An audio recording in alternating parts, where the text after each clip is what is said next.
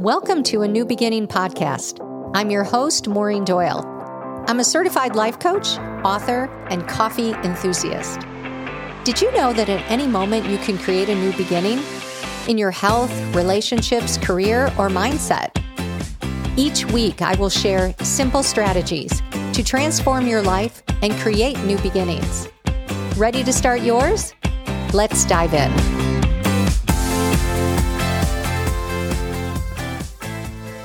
Hello, everyone.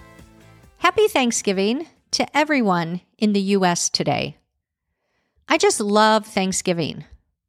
It's the entrance into a holiday season where I think of sweaters and cold weather, maybe a bit of snow. To me, it's just all kind of magical. It reminds me of growing up in Chicago with all the holiday lights that are on full display downtown. And it's a time to pause and think about what you're grateful for. Today, I want to share with you another practice that I have come to love, and it is wanting what you have. Garth Brooks said, Happiness isn't getting what you want, it's wanting what you got. So look around your life. What are the things that you have that you wanted in the past? And right now you have them. Maybe it's a home, maybe a family, maybe it's just a piece of furniture.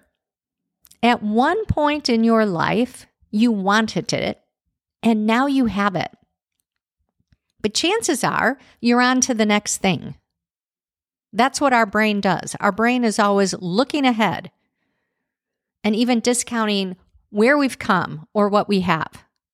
And so when we do that, we are in a perpetual state of wanting. We're in a state of lack, always thinking about what's missing. So instead, look around and want what you have right now. Like, really feel the wanting of what you see in front of you. When you do that, you put yourself in a state of abundance. And being in a place of abundance, it feels different than gratitude. Abundance to me feels uh, just a little bit more exciting, more possibility, and more accomplished on some level.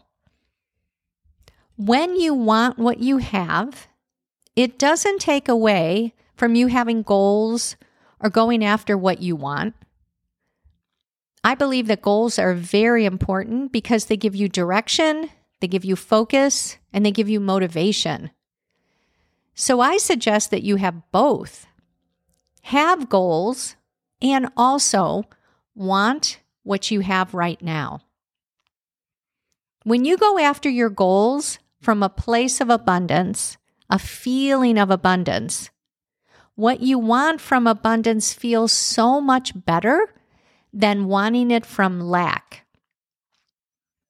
And I always say positive action will always come much easier from positive emotion. And the positive emotion I'm talking about is abundance. So want from abundance and not from lack. Oftentimes, what we do is we put off feeling good until we get what we want. How often do we either say this out loud or just even think it? I will be happy when. I will be happy when I get the house. I will be happy when I get a certain amount of money in my bank account. I will be happy when I get that purse we're always chasing something and waiting to feel good when we achieve it. We think that we will feel good when we get the house, when we get the outfit, or when we get the partner. But why not feel good right now? Why not get into that abundant, feel good energy right now? And the way to get there is to look around and notice all the things in your life that at one point you wanted. and want them now again. Slip into abundance. Want what you already have. I wanted children, and now I have two amazing daughters. I wanted a business, and when I started 10 years ago, I could not even have imagined where it is now. I wanted great health after having a health scare a few years ago. All of these things I have right now. And reminding myself of it and wanting it again right now in this moment feels so good. And do I want more? Oh, yeah, you bet I do. But I also love to look around my life and notice and appreciate all that I have. So, what is it that you wanted in your past that you have right now?